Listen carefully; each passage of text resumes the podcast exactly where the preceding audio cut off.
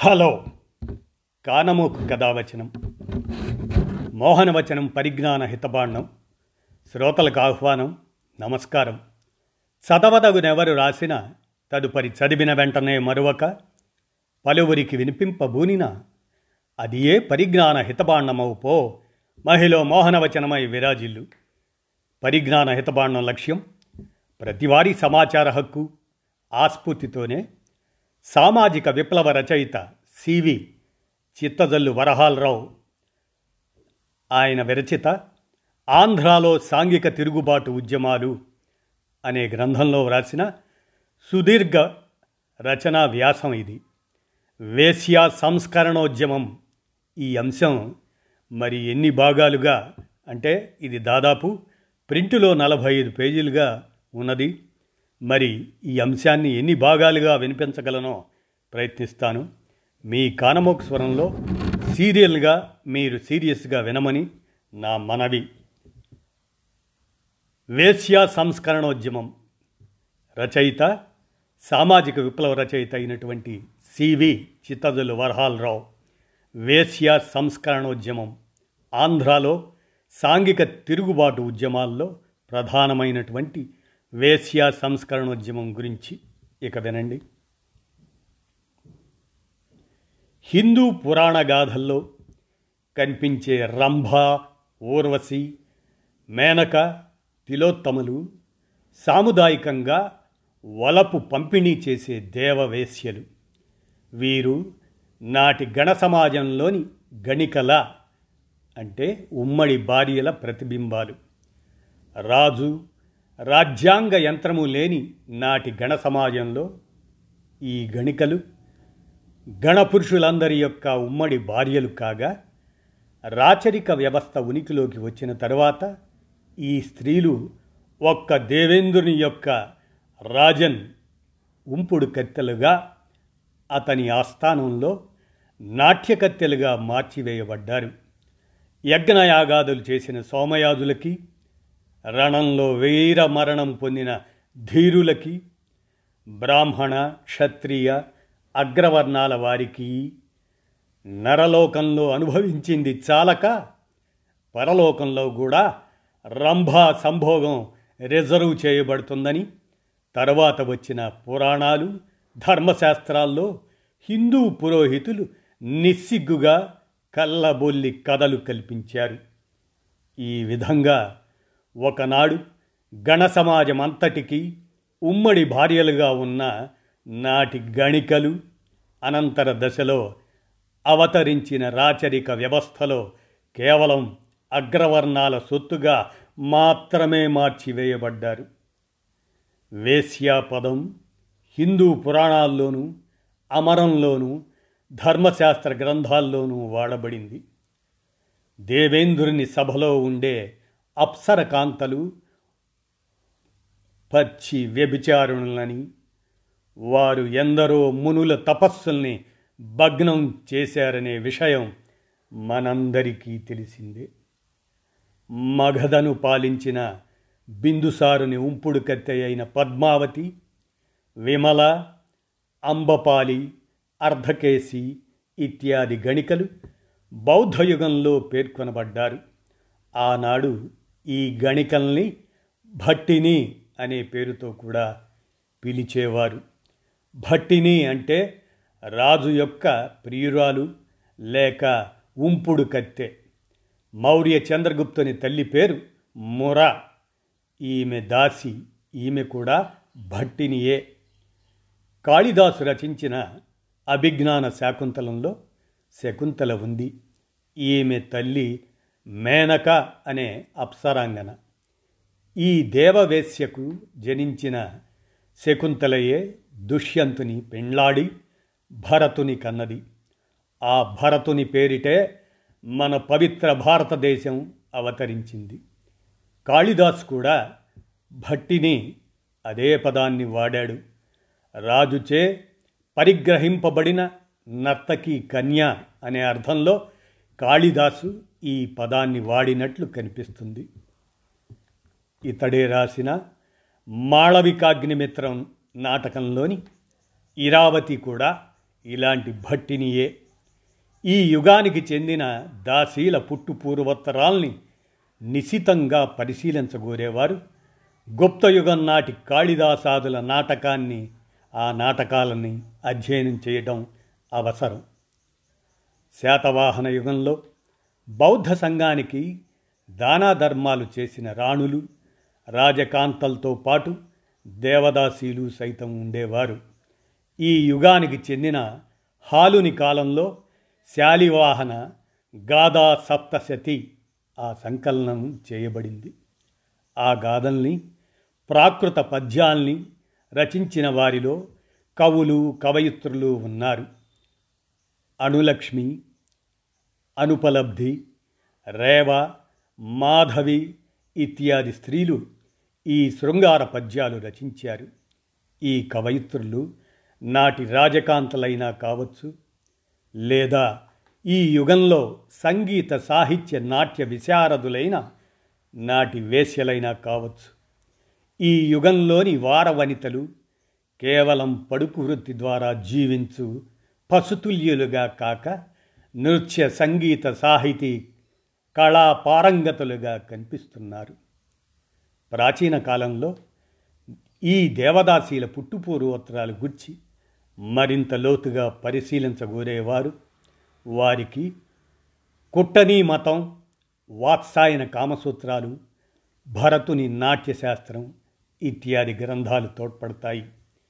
ఇండియాలో బౌద్ధ జైన మతాల ప్రాబల్యం క్షీణించిన తరువాత హిందూ మతంలో దేవాలయ నిర్మాణము విగ్రహారాధన బాగా ముదిరి పాకానబడిన దశలో రాజుల కోసం దాసీల్లా దేవుని కోసం ఈ దేవదాసీలు హిందూ పురోహితులచే మళ్ళీ రంగం మీదకి తీసుకురాబడ్డారు. ఈ దేవదాసీలకి ప్రత్యేకంగా మాన్యాలిచ్చిన రాజులు వీరిని తామర తంపరలా పెంచి పోషించారు. ప్రాచీన కాలం నుండి హిందూ పురోహిత వర్గ ఆధ్యాత్మిక దోపిడీకి గుడి అత్యంత ప్రధానమైన అత్యంత దుర్మార్గమైన కేంద్రంగా మారింది.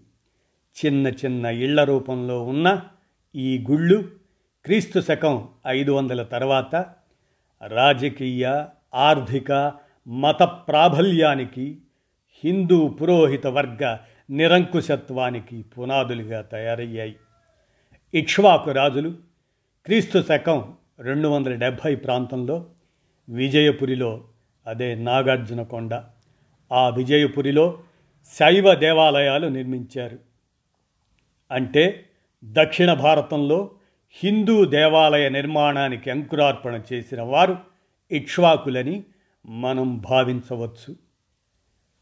నాగార్జునకొండ తబకాల్లో మహాసేన పుష్పభద్ర అష్టభుజనారాయణ హారితీదేవ ఇత్యాది ఆలయాలు అవబృధ స్నానవాటికతో పాటు అశ్వమేధ వేదిక సైతం బయల్పడ్డాయి. నాటి దేవాలయ శిల్పాల్లో అనేకమైన వాయిద్యాలు నృత్యభంగిమలు చిత్ర విచిత్రమైన విన్యాసాలు కనిపించాయి. ఇక్ష్వాకు రాజులు సంగీత నాట్యాల్ని పోషించారు. నాగార్జున కొండ తవ్వకాల్లో బయల్పడిన నిర్మాణం నృత్య ప్రదర్శనశాలయని చరిత్రకారులు భావిస్తున్నారు. గుప్తయుగం తరువాత బౌద్ధమత ప్రాబల్యం క్షీణించింది. బౌద్ధం వెనకబడ్డ తర్వాత బ్రాహ్మల ప్రభ జగజ్జయమానంగా వెలిగింది. ఈ దశకి చెందిన ఆర్థిక వ్యవస్థకు వైదిక పురోహితుల మతాధికారం అవసరమైంది. ఈ దశలోనే నిరంకుశ రాచరికాన్ని చట్టసమ్మతం చేయడానికి ధర్మశాస్త్రాలు శక్తివంతమైన సాధనాల్లా వినియోగించబడ్డాయి. ఈ కాలంలోనే బ్రాహ్మలకి భూదానాల పేరిట అగ్రహాలు అగ్రహారాలు బ్రహ్మదేయాలు రాజులచే ఇవ్వబడ్డాయి. ఈ దేవాలయ యాజమాన్యం కింద వేలాది ఎకరాల మాన్యాలు మోకాట్లో తలకాయున్న రాచరిక వ్యాపార దోపిడీగాళ్ళు ప్రసాదించిన ధన కనక వస్తు వాహనాలు ఉండేవి. సకల సంపదలకు ఆలవాలమైన ఈ దేవాలయాలు బ్రాహ్మణ విద్యా కేంద్రాల్లా తయారై వీటిలో చదవడానికి వాటి ఉన్నత వర్గాలకు మాత్రమే అవకాశం ఉండేది గుప్తయుగానికి పూర్వం ఉన్న బౌద్ధ విహారాలు ఏ విధంగా విద్యా కేంద్రాల్లో ఉండేవో ఆ విధంగానే హిందూ దేవాలయ పీఠాలు విద్యా కేంద్రాల్లా మారాయి. బౌద్ధ జైన మతాలు ప్రత్యేకంగా మహాయాన బౌద్ధానికి చెందిన వారు బుద్ధుని జాతక కథల్ని మనోహరమైన శిల్పాలుగా మలచనారంభించారు. బౌద్ధ విహారాల్లోని స్తూపాలపైన వీటిని చిత్రించారు. అలాగే జైన మతానికి చెందిన ఏకాంబర శాఖవారు సైతం జైన తీర్థంకరుల విగ్రహాల్ని వర్ధమాన మహావీరుని శిల్పాన్ని తయారు చేసి పూజించను ఆరంభించారు. బౌద్ధ జైన మతాలకి పోటీగా హిందూ మతానికి చెందిన దేవతల్ని కొండగుహల్లో బెజవాడ మొఘల్రాజపురంలోని కొండగుహలు అలా కొండగుహల్లో విగ్రహాలుగా చెక్కి వాటికి పూజ చేసి తద్వారా సామాన్య ప్రజల్ని ఈ మతం వైపుకి మరల్చడానికి క్రీస్తు పూర్వం రెండు వందల నాటికి వైదిక పురోహితులు ప్రయత్నించారు.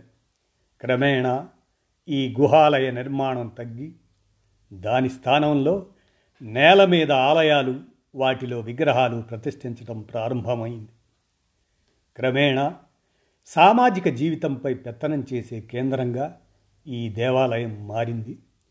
పురాణ ఇతిహాసాల్లోని ప్రధాన ఘట్టాల్ని నాటి దేవాలయ శిల్పాలపై చిత్రించడం ద్వారా హిందూ మతాన్ని దాన్ని దేవుళ్ళని ప్రజాసామాన్యంలో విరివిగా ప్రచారం చేయడానికి వైదిక బ్రాహ్మలు ప్రయత్నించారు. ఈ క్రమంలోనే శైవ వైష్ణవ ఆలయాలు వీటిలో పూజింపబడే వివిధమైన దేవతలు ఈ దేవతల లోహ శిలా విగ్రహాలు వాటిని చేసే శిల్పులు వారి కోసం శిల్పశాస్త్రము ఆవిర్భవించాయి. ఆలయ నిర్మాణ పద్ధతుల్ని వివరించే మరీచి సంహిత అనే సంస్కృత గ్రంథం కూడా ఈ కాలంలోనే రచించబడింది. అనేక వంశాలకు చెందిన హిందూ రాజులే దేవుళ్ళ రూపంలో ఉన్న ఈ బండరాళ్ళకు గుళ్ళు కూడా నిర్మించ సంసిద్ధమై ఈ ఆలయాలకి వాటికి చెందిన సమస్త కర్మకాండలకి పోషకులుగా తయారయ్యారు. అయితే ఒక్క షరతు మాత్రం ఉండేది. స్త్రీలు శూద్రులు మినహా ఎవరైనా ఈ గుళ్ళను నిర్మించవచ్చుననే నిబంధనను బృహన్నరాదీయంలో జాగ్రత్తగా భద్రపరిచారు. వాస్తవానికి గుడి కట్టేది శూద్ర శ్రామికులు. గుళ్ళోని దేవుని పేరిట పామర జనులు జేబులు కొట్టేది పూజారులు. రాజులు వారి మంత్రి సామంత దండనాయకులు ఈ దేవాలయాల పోషణ కోసం మడిమాన్యాలు అనేకానేక వస్తువాహనాలు అలంకారాలు వస్త్ర దీప దానాలు ఉత్సవాలు మేళతాళాలు నృత్యగాన వినోదాలు ఒకటేమిటి? నాటి దోపిడీ పాలక వర్గాలు అనుభవించిన అన్ని హంగులు ఆర్భాటాల్ని దేవుళ్ళకు సైతం కల్పించారు. అంతేకాదు నాటి దేవాలయాల చుట్టూ పెద్ద పెద్ద ప్రహరీలు గోపురాలు ధ్వజస్తంభాలు గర్భగుళ్ళు మంటపాలు కోనేరులు కలశాలు అనేక రకాల విగ్రహాలు నిత్య నైవేద్యాలు పలహారాలు షోడసోపచారాలు దేవుళ్ళకు పెళ్ళిళ్ళు ఉత్సవాలు పవళింపు సేవలు ఉయ్యాల్లో ఊపడాలు బ్రాహ్మణ మంత్రతంత్రాలతో గర్భాదానాలు కుంభాభిషేకాలు స్వస్తివాచకాలు తాంబూలాలు ఆందోళిక విహారాలు ఇత్యాది అంగరంగ వైభవోగాల్ని పాలకులేగాక నాటి ధనాఢ్య వర్గాలు సైతం చేయించసాగారు. ఈ విధంగా దేవుని పేరిట గుళ్ళోని అర్చకులు పులిహోర చక్ర పొంగలి దద్దోజనం ఇత్యాదుల్ని కడుపార ఆరగించి రంభ ఊరవసి మేనక తిలోత్తమ ఆది దేవతల్ని దేవవేశ్యల్ని తలదన్నే దేవదాసులతో కులికి దేవుని పేరిట గుళ్ళోని పూజారులు సర్వ సౌఖ్యాలు అనుభవించారు. మృచిలాధాతు దార్వాది మూర్తావీశ్వర బుద్ధయ క్లింస్యంతి తపసా మూఢ పరాం శాంతి నయాంతితే మట్టి రాయి లోహం కొయ్యలతో బొమ్మలు చేసి దేవుడుగా పూజించే మూఢులకు శాంతి దొరకదు అని మధ్యయుగాల నాటి శాస్త్రకారుడు అన్నాడు బంగారానికి చెందిన నికరమైన ఆదాయం దేవదానం నగరం భూముల నుండి వచ్చేది దక్షిణ భారతాన్ని పాలించిన చోళరాజైన రాజరాజ చోళుని దేవదానం గ్రాంట్లకు చెందిన వివరాల్ని పరిశీలిస్తే ఈ విషయం మనకు అర్థమవుతుంది రాజరాజ చోళుడు నాటి గ్రామాల్లోని భూములు వాటిని దేవదానం భూములని నగరం భూములని రెండు విధాలుగా వర్గీకరించాడు. ఇతని యొక్క మూడు దాన శాసనాలు నాటి భూమి శిస్తుకి చెందిన పూర్తి వివరాలను తెలియచేశాయి. సాగు చేయడానికి తీసుకున్న భూమి దాని ప్రాతిపదికగా నాటి రైతులు గ్రామ ఉమ్మడి మీద శిస్తును చెల్లించేవారు. దేవదానం గ్రామాలకు చెందిన భూమిపై హక్కులు దేవాలయాల ఆధీనంలో ఉండేవి. ఈ భూముల్ని సాగు చేసే రైతులు దేవాలయానికి కనిక్కతన్ అనే పేరిట శిస్తు చెల్లించేవారు. రాజరాజ చోళుడు భూములన్నింటినీ సర్వే చేయించి శిస్తు చెల్లించనవసరం లేని ట్యాక్స్ ఫ్రీ భూముల పరిమితిని నిర్ణయించి శిస్తు చెల్లించే సాగు భూముల్ని పంట దిగుబడిని బట్టి వర్గీకరించాడు. దేవదానం భూములకి ఒక్కొక్క వేలికి వంద కాలముల ధాన్యాన్ని శిస్తుగా చెల్లించాలని ఇతడు నిర్ణయించాడు. ఏ గ్రామాల్లో వ్యాపార సంస్థలు ఉంటావో ఆ నగరం గ్రామాల్లోని వర్తకులు కనిక్కతన్ దాన్ని బంగారం రూపంలో చెల్లించేవారు. ఈ విధంగా వ్యవసాయదారులు శిస్తు రూపేణా చెల్లించే ధాన్యము వ్యాపార వర్గాలు పన్ను రూపేణా చెల్లించే బంగారము ఓడిపోయిన రాజుల నుండి వసూలు చేసిన దోపిడీ ధనము అంతా దేవాలయం ఆస్తిగా మారేది.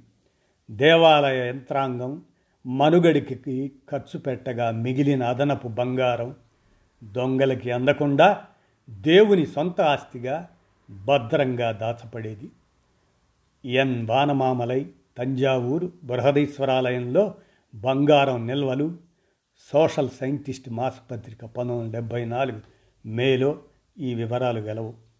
ఉత్తర భారతంలో హర్షుని కాలం నుండి దక్షిణ భారతంలో చోళుల కాలం నుండి భూములు బంగారం రూపంలో అసాధారణమైన ఆస్తిపాస్తులకి దేవాలయాలు కేంద్రాలయ్యాయి అని రొమిల్లా థాపర్ వ్యాఖ్యానించింది. దాదాపు ఇదే పరిస్థితి నాటి ఆంధ్రదేశంలో కూడా ఉండేది. వైదిక మత వ్యాప్తికి దేవభోగ బ్రహ్మదేవాలయాలకి విడదీయరాని లంకె ఉంది. అలాగే దేవాలయాలకి దేవదాసీలకి గాఢమైన సంబంధం ఉంది. అంతేకాదు దేవాలయాలు ఉచ్చస్థితిలో ఉన్నప్పుడు ఆ దేవాలయాల్లో పూజా పునస్కారాల కోసం ఏర్ ఏర్పరచబడిన దేవదాసీలు కూడా అన్నం కన్నా అత్యవసరమైన సాధనాలుగా మలచబడ్డారు. ఈ సజీవ సాధనాల ద్వారా గుడిలో భక్తిని బయట రక్తిని నాటి పురోహిత పాలక వర్గాలు అనుభవించాయి. చరిత్రలో వైదిక మతం పుంజుకున్నప్పుడల్లా ఆ మతంతో పాటు ఈ దేవదాసీలు కూడా వేల లక్షల సంఖ్యలో ఉండేవారు. అంచేతనే వైదిక మత వ్యాప్తికి దేవదాసి వ్యవస్థకి ఎన్నడూ విడదీయరాని లంకె ఏర్పడింది. దేవదాసిని మానవ దాసీగా మార్చివేసింది హిందూ పురోహిత వర్గమే. ఆ మార్పుకు అన్ని విధాల దోహదాలు కల్పించి అది ఒక పటుతరమైన వ్యవస్థగా వర్ణంగా రూపుదాల్చేందుకు సాయపడింది కూడా హిందూ పురోహిత వర్గమే. వేల సంవత్సరాలు మన జాతిని మన స్త్రీల మాన మర్యాదల్ని సర్వనాశనం చేసి క్రమేణా ఈ దేవదాసీలు పచ్చి కులటలుగా తయారైనందుకు కారకులు హిందూ పురోహిత పాలక వర్గాలు మాత్రమే. భారతదేశ చరిత్రలో బుద్ధుని దగ్గర నుండి విజయనగర యుగం వరకు గడచిన వివిధ దశలు ఈ సత్యాన్ని నిరూపిస్తున్నాయి. హిందూ మత విజృంభణ జరిగిన ప్రతి చారిత్రక దశలోనూ ఈ అత్యంత జుగుప్సాకరమైన జారిణీ వ్యవస్థ సర్వాంగ సుందరంగా ముస్తాబు చేసుకుని ఆవిర్భవించింది. రాజులు బ్రాహ్మలు దేవాలయ ధర్మకర్తలు ఈ దేవదాసీలకు ఇవ్వబడిన మాన్యాలు. ఈ వ్యవస్థ ఇన్ని వందల ఏళ్ళుగా భారతీయ సమాజంలో తిష్టవేసుకు ఉండటానికి కారణభూతమయ్యారు. రాజులు బూజులుగా మారగా బ్రాహ్మలు ఆయవారాలకి సిద్ధం కాగా దేవాలయ ఆదాయము మడిమాన్యాలు మంటగలిసిపోగా చివరికి ఈ సానులే పదారు వన్నెల సంసారులుగా రూపుదాల్చారు. హిందూ ధర్మశాస్త్రాల్లో ఏడు రకాల దేవదాసీలు పేర్కొనబడ్డారు.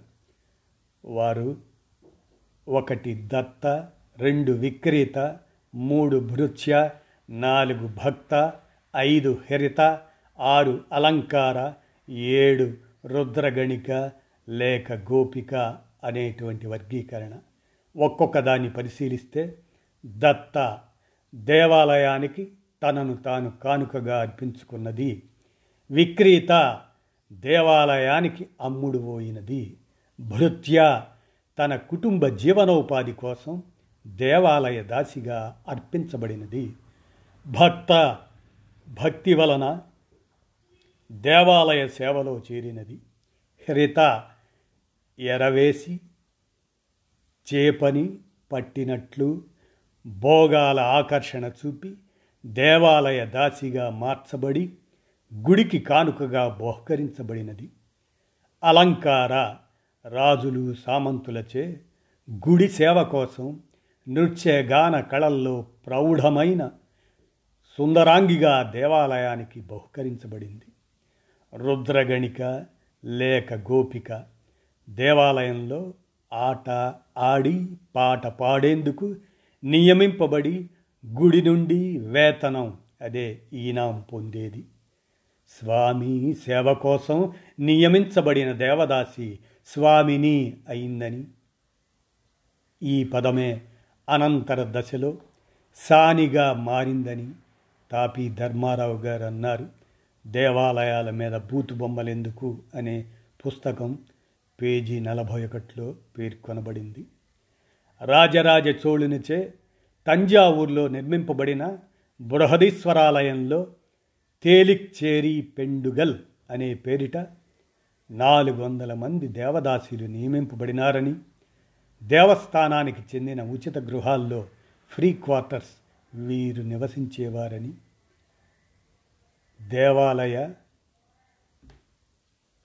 స్వాములకు చెందిన మాన్యాలు వీరికి ఇవ్వబడేవని క్రీస్తు శకం ఒక వెయ్యి నాలుగు నాటి శాసనాల ద్వారా తెలుస్తుంది. దాదాపు ఈ విధమైన ఏర్పాట్లే నాటి దేవాలయాలన్నింటిలో ఉండేవి. పద్దెనిమిదవ శతాబ్దం ప్రథమ దశలో కాంచీపురంలోని గుడిలో వంద మంది దేవదాసులు ఉండేవారు. అలాగే మధుర మీనాక్షి ఆలయంలో కూడా వందల సంఖ్యలోనే ఉండేవారు. వీరి జీవనోపాధి కోసం వేతనాములు వేతనాలు ఈనాముల రూపంలో దేవస్థాన ఆదాయం నుండి డబ్బు ఇవ్వబడేది. ఉదయ అస్తమయ సమయాల్లో దేవునికి కుంభహారతి ఇవ్వడం ఉత్సవ సమయాల్లో దైవ విగ్రహాలకి చామరాలతో విసరడం నృత్య గానాలతో ఉత్సవం వెంట వెళ్ళడం దేవాలయాల్లో అన్నమయ్య క్షేత్రయ్య జయదేవుడు లాంటి మధుర శృంగార కవులు రాసిన పచ్చి బూతు పదాల్ని అష్టపదుల్ని అభినయిస్తూ నాట్యం చేయడం వీరి విధులు. వారి వారి అంతస్తుల్ని బట్టి రాజుగారికో రాజమంత్రికో ఆస్థాన కవీశ్వరునికో దేవాలయ ధర్మకర్తకు గుడి పూజారికో వీరు ఉంపుడు కత్తెలుగా ఉండి గొలుసులోని కుక్కల్లా జీవితాలు గడిపారు. కాకతీయ సామ్రాజ్య చక్రవర్తి అయిన ప్రతాపరుద్రుని వేశ్య ప్రియురాలి పేరు మాచలదేవి అని రెడ్డిరాజుల బ్రాహ్మణ మంత్రి అయిన బెండపూడి అన్నయ్య మాచ్యుడు వచ్చి ముండలం ముఠాకోరని కవి సార్వభౌముడైన శ్రీనాథుడు కలియుగ శ్రీకృష్ణ భగవానుడేనని చరిత్ర వేనోళ్ళ చాటి చెప్పింది. ప్రభుత్వంచే కంట్రోలు చేయబడే సంస్థల ఆధ్వర్యాన ఈ దేవదాసులు జీవించేవారని వీరి ద్వారా వచ్చిన ఆదాయం రక్షక భటుల నిర్వహణకి వినియోగింపబడేదని క్రీస్తు శకం పదిహేనవ శతాబ్దంలో విజయనగర సామ్రాజ్యాన్ని సందర్శించడానికి వచ్చిన పారసీక రాయభారి అయిన అబ్దుల్ రజాక్ రాశాడు. వేశ్యావృత్తిని అత్యంత దారుణంగా హిందూ ధర్మశాస్త్రాలు గరిహించిన వేశ్యల్ని పతితలు భ్రష్టలు పాపకూపాలు నరకద్వారాలుగా విమర్శించిన హిందూ మతము హిందూ దేవాలయం వీరిలో తనలో అంతర్భాగంగా చేసుకోవటం సిగ్గుచేటైన విషయం. ఆస్తి. వారసత్వానికి సంబంధించిన ప్రత్యేకమైన చట్టాలు సంప్రదాయాలు ఈ దేవదాసీలకు ఉన్నాయి. ఈ కుటుంబాల్లోని కొడుకులు కూతుళ్ళు తల్లి ఆస్తిని సమానంగా పంచుకునేవారు. ఇది సాధారణ హిందూ సంప్రదాయానికి విరుద్ధమైంది. ఉత్సవ సమయాల్లో ఈ స్త్రీలు నాట్యం చేస్తుంటే వీరిలో కొందరు పురుషులు మేళతాళాలు వాయించేవారు. ఇలాంటి వారిని తమిళ దేశంలో నట్టువన్ అని తెలుగుదేశంలో నట్టువకాడు అని పిలిచేవారు. ఈ వృత్తిలో రాణింపుకు రాలేని సాధారణ యువతుల్ని కానీ లేదా పేద కుటుంబాలకు చెందిన అనాథ కన్యల్ని కొనడం తద్వారా కానీ ఈ పురుషులు పెళ్ళాడేవారు. కులవృత్తికి అంకితం చేయబడిన ఈ వేశ్యలు గుడిలో ఒక కత్తికి కానీ లేదా దేవునికి కానీ నామమాత్రంగా పెళ్ళి చేయబడేవారు కుల పెద్ద వారి మెడలో తాళి కట్టేవాడు. ఈ వేశ్యలకి నృత్యగానాలు నేర్పింది బ్రాహ్మణ గురువులే. వందల సంవత్సరాల నాటి టెక్నికల్ పదజాలంలో వీరిని బ్రాహ్మణ అయ్యవారులు అని పిలిచేవారు. శిక్షణ పూర్తయిన తరువాత ఈ అయ్యవారికి పట్టుబట్టలు పెట్టి గురుదక్షిణ సైతం సమర్పించేవారు. ఏ దేవదాసి కూడా హరిజనులతో ఏ పరిస్థితుల్లోనూ ఎట్టి సంబంధం పెట్టుకోరాదనే కఠోరమైన ఆంక్ష సైతం ఆనాడు ఉండేది. ఈ ఆంక్ష ఉల్లంఘించబడినప్పుడు కుల పెద్ద ఈ దాసిని కులం నుంచి వెలివేసేవాడు. ఆనాడు కులం వెలి అంటే ఆత్మహత్య కన్నా కిరాతకమైంది. అంటే ఈ వేశ్య నిరంతరం అగ్రవర్గాలైన రాజులు సామంతులు వారి డాఫర్లైన పురోహితులు దేవాలయ ధర్మకర్తలు గుడి పూజారులకే పూర్తిగా పరిమితమై ఉండాలనే ఉద్దేశమే. ఈ నిషేధం వెనుక దాగి ఉన్న ఆంతర్యం అది. బళ్ళారి జిల్లాలోనూ దానికి ఆనుకొని ఉన్న ధార్వాడ్ మైసూర్ ప్రాంతాల్లోనూ బోయలు బేండర్లు ఇత్యాది కులాల్లో ఒక విచిత్రమైన సంప్రదాయం కనిపిస్తుంది. ఈ కులాలకి చెందిన కుటుంబాల్లో ఎవరికైనా పుత్ర సంతానం లేకపోతే కూతుళ్ళలో ఒకరిని బసివిగా అర్పించి దేవునికి అంకితం చేసేవారు. ఈ అంధ సంప్రదాయానికి చెందిన బీజం క్రీస్తు శకం పదకొండు పన్నెండు శతాబ్దాల మధ్య ఆనాటి శైవ వైష్ణవ మత ప్రచారంలో ఉద్భవించింది. ఈ కన్యను ఆలయానికి తీసుకువెళ్ళి గుడిలో దేవుడికి పెళ్ళి చేసి ఆమె మెడలో తాళి కట్టి కాళ్ళకి మట్టెలు పెట్టేవారు. దేవునికి పెళ్ళి చేయబడిన ఈమె నాటి నుండి ఊరి బాబులందరికీ సామూహికమైన ఉంపుడు కత్తెగా మారేది. దేవుని పేరిట జారిణిగా మారిన హరిజనులు గ్రామ చెండాలుర వంటి అధమ వర్ణాల వారితో ఈమె ఏ పరిస్థితుల్లోనూ సంభోగించరాదనే నిషేధం తప్పక ఉండేది. ఈమె పడుపు కత్తెగా జీవించినా ఆనాడు ఎవ్వరూ అసహ్యించుకునేవారు కాదు. అంతేకాదు ఈ నిత్య సువాసినిచే ఈ నిత్య సుమంగళిచే పెళ్ళిళ్ళ సమయాల్లో తాళిబొట్టు కూడా సిద్ధం చేయించుకునేవారు. పెళ్ళి అయిన తర్వాత అమ్మాయి కూడా ఈమె వలె రకరకాల విటులతో సంభోగ సాగర తరంగాల్లో తేలియాడేందుకా? యావత్ హిందూ ధర్మశాస్త్రానికి విరుద్ధంగా ఈ బసివి తన తండ్రి ఆస్తిలో కొడుకు వలె వాటా పంచుకునేది. అయితే ఈమెకు ఉన్న ఈ హక్కును ఇండియాలోని ఏ సివిల్ కోర్టు ధృవీకరించలేదు. ఈ బసివికి కొడుకు పుడితే ఆ పిల్లవాడికి ఈమె తండ్రి యొక్క ఇంటి పేరు వస్తుంది. ఈమెకు కూతురు పుడితే ఆ పిల్ల మళ్ళీ బసివిగా మార్చబడుతుంది. కొంతకాలం ఈ పరమ పవిత్రమైన వృత్తిని చేసిన తరువాత వీరిలో కొందరు తమ కులానికి చెందిన పురుషుల్నే పెళ్ళి చేసుకునేవారు. ఎవరైనా ఒక వ్యక్తి చనిపోయినప్పుడు దేవుని పేరిట విత్తనానికి పనికి వచ్చే ఒక ఆంబోతును అంకితమివ్వడం నాటి హిందూ కుటుంబాల్లో ఆచారంగా ఉండేది. ఈ విధంగా ఆవుల్ని కూడా దేవుడికి అంకితం ఇచ్చేవారు. అంకితం ఇవ్వబడిన ఆంబోతును బసవన్న అని పిలిచేవారు. ఇలాగే ఆడపిల్లల్ని కూడా దేవునికి అంకితమిచ్చి బసివి అని పిలిచేవారు. పడుపు వృత్తి ద్వారా బతికే ఈ బసివికి ఎలాంటి నీచత్వం ఆపాదించబడేది కాదు అని నాటి బళ్ళారి జిల్లా కలెక్టర్ బసివిరాళ్ళు గూర్చి రాశాడు. Note of the Bellary district collector on Basavis British వారు మన దేశాన్ని పాలిస్తున్న కాలంలో బసివి అనడానికి ప్రభుత్వ ఆమోదం అవసరమయ్యేది. అందుచేత బసివి కావడానికి సిద్ధమైన వారు ఆ రోజుల్లో జిల్లా మ్యాజిస్ట్రేట్కి కానీ జిల్లా పోలీస్ సూపరింటెండెంట్ కానీ అప్లికేషన్ పెట్టుకునేవారు. పదిహేడు నుండి పంతొమ్మిదేళ్ళ యుక్త వయసు వచ్చిన యువతులే ఇలాంటి దరఖాస్తును పెట్టేందుకు అర్హులు. ఆ రోజుల్లో పెట్టుకోబడిన దరఖాస్తులు ఈ విధంగా ఉండేవి. నేను బసివి కావటానికి అంగీకరించాను. మా కులాచారం ప్రకారం మా గురువుచే శంఖు చక్రాల ముద్రలు వేయించుకునేందుకు నేను అంగీకరించాను.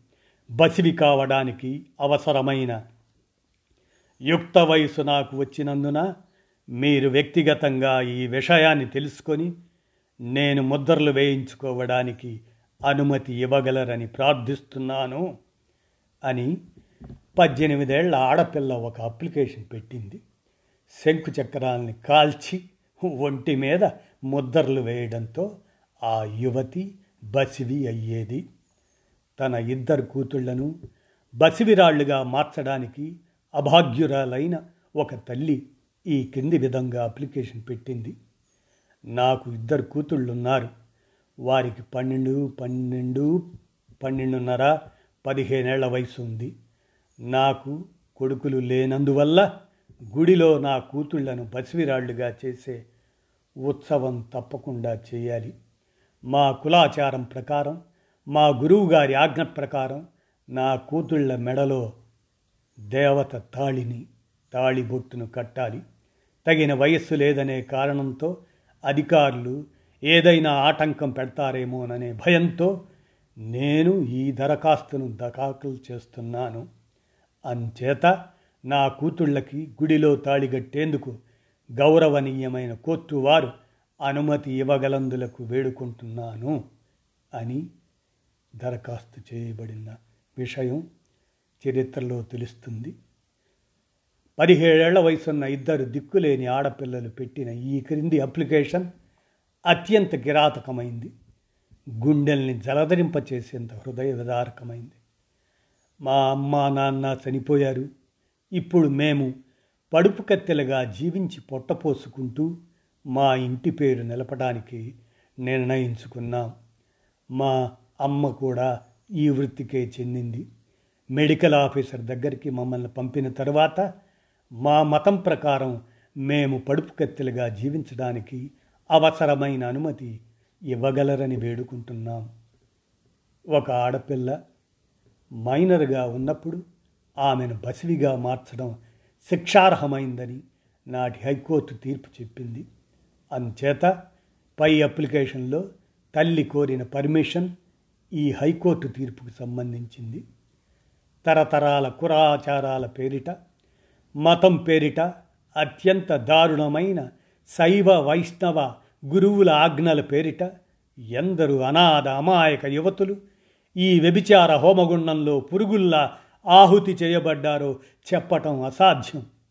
వాస్తవానికి ఈ అప్లికేషన్ పెట్టింది హిందూ పురోహిత వర్గమే. వీటిని ఈ యువతుల తల్లుల చేత పెట్టించింది ఈ పురోహిత వర్గమే. వీరిని వ్యభిచార యజ్ఞ పశువుల్లా మార్చింది.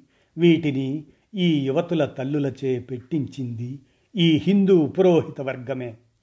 మేక వన్య పులుల కన్నా మండ్ర గబ్బల కన్నా ఎర్ర తేళ్ళ కన్నా కిరాతకమైన ఈ సోంబేరు పూజారి వర్గం దేవుని పేరిట మతం పేరిట కులాచారం పేరిట గత చరిత్రలో చేసిన అమానుష కృత్యాన్ని గూర్చి రాయడానికి వందల వేల పేజీలు కూడా చాలవు. ఈ బసివిరాళ్ళను గూర్చి శ్రీ రాళ్ళపల్లి అనంతకృష్ణ శర్మ ఈ విధంగా చెప్పారు.